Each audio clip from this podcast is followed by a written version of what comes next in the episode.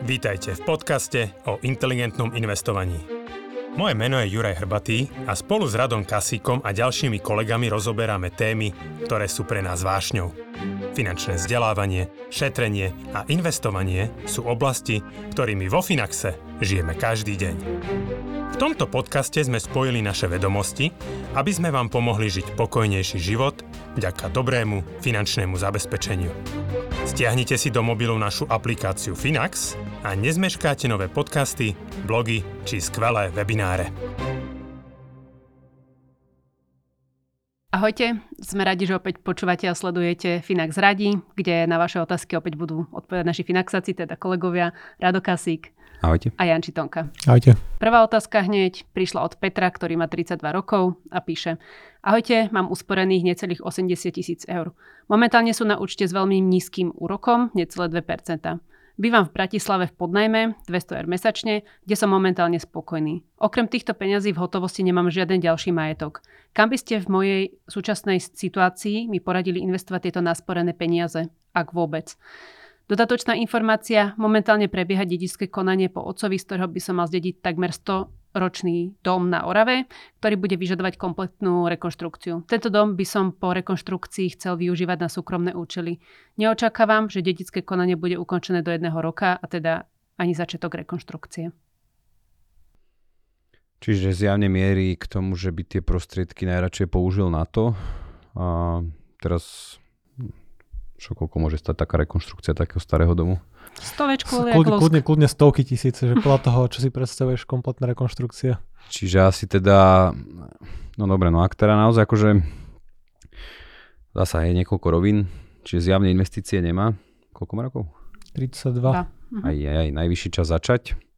Takže minimálne pokiaľ je schopný, čo asi je schopný z príjmu niečo odložiť, tak si aspoň nejaké pravidelné investovanie spraviť Hej, že pokojne sa bavíme možno 200-300 eur mesačne, také minimum, čo ja odporúčam, aby v podstate možno aj v budúcnosti, akože môže to byť, môže to byť s rôznym rizikom, že môže to rozdeliť, čiže minimálne sa bavíme o dôchodku a potenciálne o nejakom budúcom bývaní raz, keď je spokojný, neviem však, keď to nepoužije na to bývanie, tie Dobre, akože sa ja som stále nevyparia. fascinovaný, že bývam v Bratislave v podnajme 200 eur mesačne, že to je reálne prenájom menšej izby. Asi je, že, a, nebude že skôr alebo neskôr sa asi bude riešiť aj to vlastné bývanie.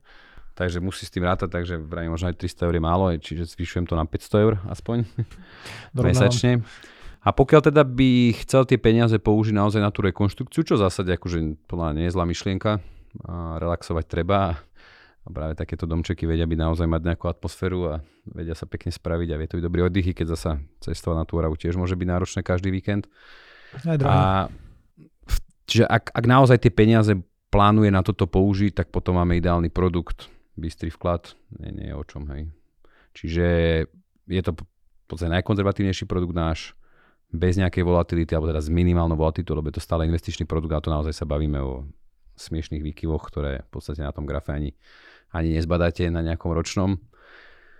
A ten výnos aktuálne je teda, pokiaľ do zverejnenia tohto podcastu Európska centrálna banka nezmenila úrokové sadzby, hrubý výnos 3,6%, čiže čistý výnos okolo 3,1%.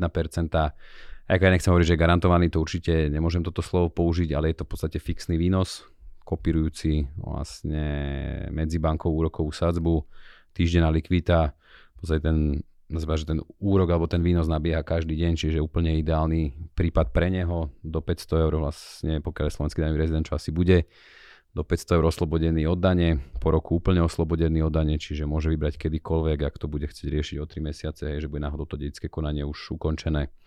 Takže to je to super riešenie, vyklikané za 10 minút hotové.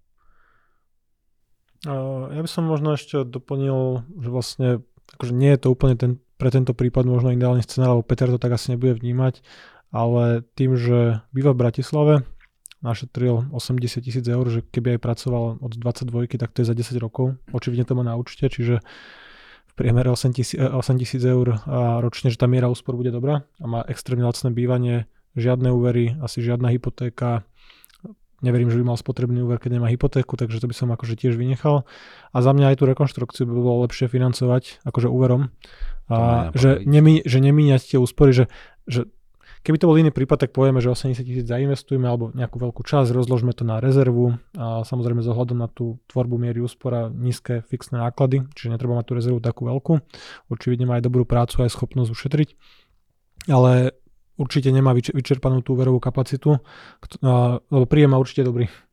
Hej. Výdavky skoro žiadne minimálne a že prečo nefinancovať rekonštrukciu a vlastne tej nehnuteľnosti najlacnejšími peniazmi, čo aj pri 4-5% tie hypotéky reálne sú.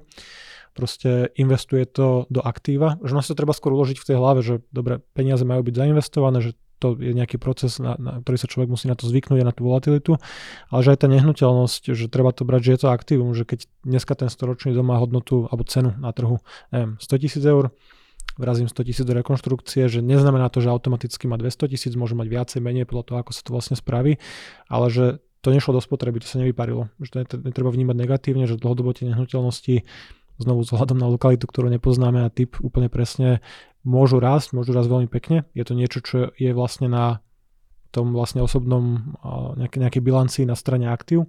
Čiže to, ja by som to kľudne financoval potom tou hypotékou. Tak tam je možno tá dilema, že či raz bude riešiť to vlastné bývanie. Áno, ale stále ten príjem je tak vysoký, že, alebo teda, že okay. vla, predpokladám, že príjem je vysoký, keďže dokázal takúto čiastku ušetriť. Tak to sa vieš, no, býva za 200 eur, nemusí byť k tomu 800 eur ušetrí. OK, môže byť. No. Dobre, tak pokračujeme ďalej otázkou od Lukáša, ktorý má 31 rokov a píše Dobrý deň, aký máte názor na krytie časti sumy finančnej rezervy kreditnou kartou? Banky ponúkajú kreditné karty bez poplatku, ak sú využívané s malým mesačným obratom, ktorý by som využil na bežné výdaje prípade potreby, potreby by sa čerpanie na karte zvýšilo a pri výplate napríklad by sa vyčerpaná čiastka splatila a odpadol by, odpadol by poplatok za úroky. Ďakujem vopred za odpoveď. Hmm, to som veľmi zvedavý, čo Janči povie. Ja tiež. A, a ja? Lebo a akože ja mám na toto taký pomerne striktný názor, že nie, akože, akože dobre, že má tú kreditku OK, že pre nejak, lebo tak sú s tým aj nejaké výhody spojené, že čo sa týka... Aj zahraničné možno, cestovanie platby zahraničí. Si to teraz vyskúšal. vyskúšal Treba mať no, kreditku na Ja nemám požiča- a nebol auta. som schopný si skoro auto požičať na dovolenke. Čiže na takéto veci áno. A, a akože teoreticky dá sa to použiť aj, aj na túto rezervu, len zase mne to príde také, lebo väčšinou do tej rezervy siaham naozaj v krajných prípadoch, čiže tam je napríklad riziko naozaj toho, že nemám ten príjem, ale čo proste v situáciách, kedy nemám príjem, či je to zo zdravotných dôvodov, alebo proste, ja neviem, som prišiel o prácu a nie som schopný nejaký čas si nájsť znovu asi toto sú také najčastejšie veci pre mňa a práve tam si myslím, že rieši tento výpadok kreditnou kartou iba znásobuje riziko, lebo nemusím byť schopný to treba nejaké sú tam tie lehoty 45 dní alebo koľko. Tak 30 až 50 podľa, podľa typu. No. Aj, že nie som to schopný za ten čas vyplatiť a naozaj, že už potom tie úroky tam začnú naskakovať dosť extrémne. Takže ja skôr nie ako áno. Akože vrajme, že mať, mať ju nemusí byť na škodu veci, ja, že nie je to čisté zlo, že nemusí tak. ju strihať, nemusí ju vyhadzovať a natáčať to. Ale akože mať v hlave nastavenie to, že nemusí mať rezervu, akože zasa je, že otázka, že keď nemám tú rezervu, čo robím s tým peniazmi, že či ich míňam alebo či ich investujem, lebo aj tá samotná investícia, aj keď je dlhodoba, tak stále je to nejaký vanku, že že dobre, že môžem to kedykoľvek vybrať, odpredať, áno, môže tam byť v tom čase strata, ale ten majetok máme, že...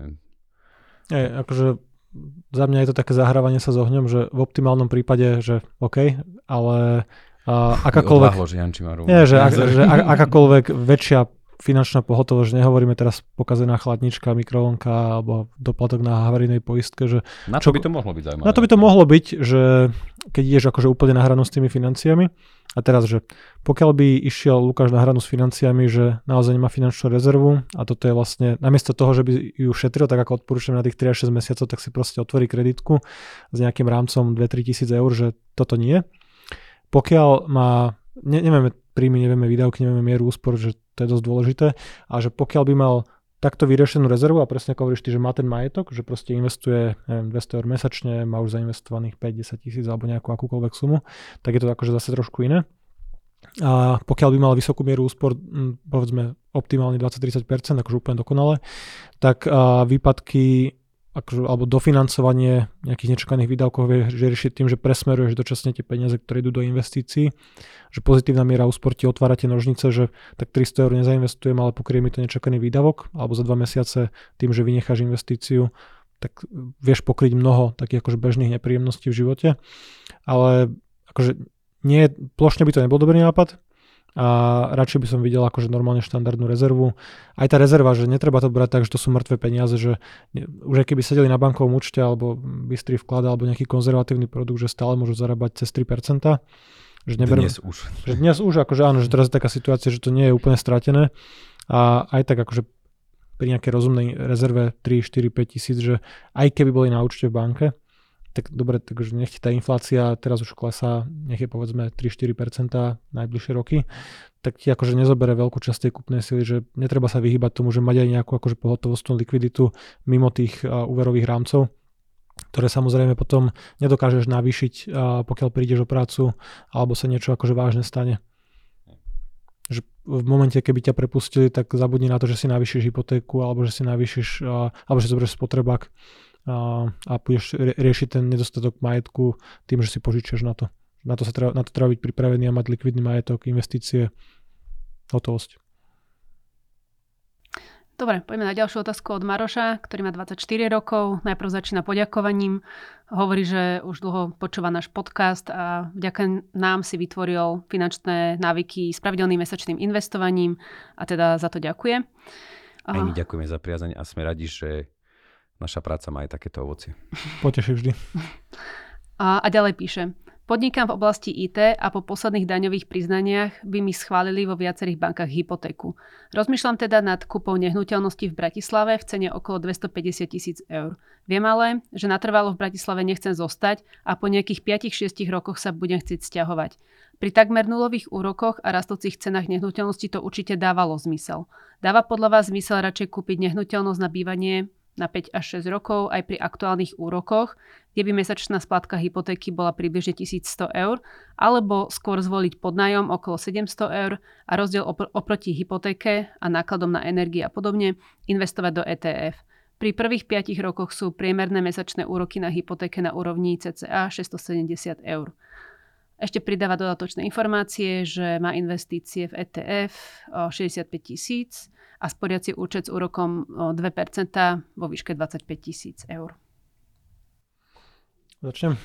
Začni, Janči, no. A ja sa musím pozerať na tie čísla, a, ale v zásade akože áno, že dneska tá matematika už vychádza nie tak pozitívne, ako keď sme takéto otázky dostávali 2020-2021, keď bolo možno si požičať za percent, no a, a častokrát tá splátka hypotéky, ktorá obsahovala aj splácanie istiny, bola na úrovni komerčného podnajmu. A dneska vlastne na takomto krátkom horizonte, pokiaľ by plánoval reálne tú nehnuteľnosť predať, tak to nemusí byť taká istota. A hlavne vzhľadom na to, že vlastne keď 700 eur alebo 670 sú pre teba a náklady na čisté úroky, že až nad rámec toho potom vlastne splácaš istinu a na takejto úrovni dokáže mať komerčné trhové nájomné, tak to, čo vlastne by platil viacej pri tej hypotéke, tých 1100 plus nejaké energie, to je vlastne ako keby len náklad navyše, ktorým si spláca tú vlastnú nehnuteľnosť, čiže ako keby investuje do realitného fondu, ktorý obsahuje tú jednu nehnuteľnosť ktorá asi nemusí byť úplne optimálna z pohľadu, akože asi by som si nevyroval možno túto investíciu, kde práve chcem žiť, že to je tá najlepšia, najlepšie miesto pre tie stovky eur navyše, ktoré by platilo voči komerčnému nájmu. A samozrejme do toho vstupuje aj cena nehnuteľnosti, že v čase, keď boli lacné peniaze, tak boli drahé nehnuteľnosti, lebo sa ľahko financovali takéto aktíva. Teraz sú drahé peniaze, a zase má na, na výber kupujúci, ktorý má tú bonitu, má tie príjmy a vie to dneska zafinancovať, tak vie vyjednať celkom zaujímavé zľavy. A keď tento byt, ktorý možno pozerá, že by mohol byť niekde okolo 250 tisíc eur, tak že pokiaľ vie získať zaujímavú zľavu, alebo to je vlastne už po nejakom 10 alebo 7, 10, 15% poklese a vie zatlačiť na tých predávajúcich, a, tak to môže byť zaujímavá investícia, že áno, že preplatí to niekoľko stoviek mesačne na tej bežnej režii, ale keď dokáže získať zľavu 10, 15, 20 tisíc, že niekto je proste nutený predávajúci kvôli stiahovaniu, rozvodom, akýmkoľvek dôvodom, kedy aj dneska a, tie transakcie prebiehajú, keď ten trh je zamrznutý, tak to nemusí byť zlé rozhodnutie. Proste drahé peniaze, nehnuteľnosti sú lacnejšie, čiže pokiaľ vie získať, alebo pokiaľ vie nájsť dobrú nehnuteľnosť, kde mu bude vyhovať to bývanie, aj za cenu teda, že bude to mať väčšie náklady na tú režiu a bude to plánovať po tých 5-6 rokoch predať, tak môže to stále výsť dobre. Znovu treba potom brať do úvahy aj transakčné náklady, či tam bude platiť 3 až 5 realitke, a čo mu tiež nejako zoberie potom z tej predajnej ceny, že nie je to už taká tá stávka na tú istotu, ako to bolo pri tom 1%, kedy za 5-10 rokov si splatila 10-15% úveru, alebo ako to vychádzalo. Myslím, že pri 5 rokoch to bolo okolo 15% istiny, že kleslo. Tak sa mi zdá. Nemám čo dodať. Hej. Tiež by Ja si... to je krásne rozmenené. Pre, pre, prenajal by si, či kúpil a platil viacej? S tým, že si splácaš istinu. Neviem, no. Akože na jednej strane tým, že ja som taký trošku anti nehnuteľnosti, tak sa mi Keby vám prenajme tiež. páči viac, viac tá, tá prvá varianta, o ten prvý variant. A na druhej strane zase si hovorím, že akože veľakrát ten život človek mieni, hej, nejak sa to potom život mení. A nakoniec vždy ľudia zostanú, v, alebo môže sa stať, že ľudia zostanú v tom byte dlhšie a potom ho môže akoby to rozhodnutie mrzieť. Ale ťažké, no akože zasa nie je to úplne, že jednoznačný win-win. A akože ani nie je jednoznačné, že ne, nekúpiť ju, že tie úroky môžu byť nižšie, že môže tú hypotéku dneska, ktorú si zoberie za 4,5-5% refinancovať potom na Je to 2-3 možné, no. a zrazu to bude niečo, čo aj po odsťahovaní možno bude a, sebestačné, že to bude proste generovať aj nejaký príjem a, a tak ako rástli nájmy a ceny nájmov, tak to možno pokrie tú režiu. Že ja to nehodnotím ako, že úplne jednoznačne, lebo nepoznáme tie To plány. je, to je tá krása To tej, takej tej socioekonomickej oblasti celej, že keby sme poznali všetky premenné, ako budú rast ceny nehnuteľnosti, sa vieme lepšie rozhodnúť. ako budú rast tie tri, je treba od tých 7 rokov, či sa bude naozaj stiahovať, aká bude úroková sadzba, tak presne vedeli by sme vypočítať, že čo je výhodnejšie, lepšie. Ale to je práve tá neznáma, že tu naozaj tá pravdepodobnosť je taká pomerne vyvážená. Takže akože nespravia asi ani jedným úplne zle. Ale ja si myslím, že dobre si povedal na začiatok, že No, ono je to skôr osobné rozhodnutie vo finále. Áno. Že on očividne, Maroš pozná obidve tie strany a keď tu ešte vidím vlastne v tých doplňujúcich, že VTF má 65 tisíc eur, super. A sporiaci účet s úrokom 2% za 25 tisíc eur, akože má aktuálny majetok, že to je akurát tých 10% na kúpu tej nehnuteľnosti. A teraz, že jasné, je to nejaké využitie páky, 10-násobnej, a, ale pokiaľ mu to vlastne vyjde to financovanie, že by použil tých 25 tisíc, ktoré má na tom sporiacom účte, tak myslím, že je racionálne predpokladať, že nehnuteľnosti zarobia viacej ako 0,2% ročne na 5-ročnom horizonte. Mhm. Že viacej ako ten sporiaci, ktorý dneska drží. Keby zarobili 1%, tak návratnosť na ten vlastný kapitál je 10-násobná cirka pri tej páke. Čiže môže to byť dobrá investícia, pravdepodobne aj bude, ale tým, že nepozná on tie svoje plány, čo s tým bude robiť, či to bude predávať, za akú cenu to kupuje, či dokáže vyjednať nejaký diskont, alebo aké tam budú poplatky a náklady na tú držbu a kde budú rokové sadzby, čo absolútne neviem odhadnúť, tak to je dosť ťažké. No. A ja tak rozhoduje sa v zásade medzi majetkom a majetkom, hej. Tak, áno. Čiže je to... O, tak z môjho pohľadu je to 24-ročný chalan mladý, ktorý možno si ponechá väčšiu mieru slobody, ak sa ešte nezaviaže možno na nejakú nehnuteľnosť hneď. A... A tak ono dneska ja už to tak nevnímam úplne, že tie nehnuteľnosti sú taká gula na nohe. No, nemusia byť vôbec, že ja som sa zaviazal, čo som mal prvýkrát, keď som kupoval byt 26, alebo tak nejako, 27 dokonca možno. Až vieš to Ja, stále prenajať 27. nechať, hej, že dnes Hej, a že- že môj- servis je, ktorý sa že aj postará, ak by si Môj prvý byt je prenajatý posledné roky, že to, že sa stiahuješ, neznamená automaticky, že musíš predávať tú nehnuteľnosť. Že z mnohých ľudí práve s takýmto akože dobrej oblasti, kde majú dobré príjmy, IT a podobne, sa práve buduje majetok aj tak, že v čase ti rastie príjem, to pomerne rýchlo, rýchlejšie ako nejaká priemerná mzda, preto toľko študovali, preto majú takéto odvetvie. A tá nehnuteľnosť môže zostať ako jeden, jedna zo skladačiek v tom portfóliu, že v ETF má nejaký majetok, ten bude nejako rásť, možno ten príjem nar- narastie na toľko, že pokiaľ aj opustí Bratislavu a nepôjde do rovnako drahej lokality, alebo nie rovnako také nie sú, ale neviem, do Košíc alebo do nejakého drahého mesta, tak sa môže úplne v pohode stať, že mu tá nová úverová kapacita postačí na tú ďalšiu hypotéku, na ďalší byt a toto vlastne pretransformuje, premení to na investičnú nehnuteľnosť, ktorá môže generovať aj nejaký pozitívny cashflow, alebo minimálne ho nebude nič stáť a má tam vlastne majetok, ktorý rastie, kde má požičané lacné peniaze. Čiže akože je to, je, toto bola moja cesta, tak nejak prirodzene som sa k tomu dostal, ale ťažko niekomu poradiť, že takto to presne sprav. Jasné. Dobre, ďakujem za odpovede. Ak či už máte podobnú otázku alebo nejaké úplne iné, pokojne nám ich stále posielajte. Dotazník na ne nájdete v popise videa a budeme sa zase tešiť na ďalší diel podcastu. Ahojte. Ahojte. Ahojte.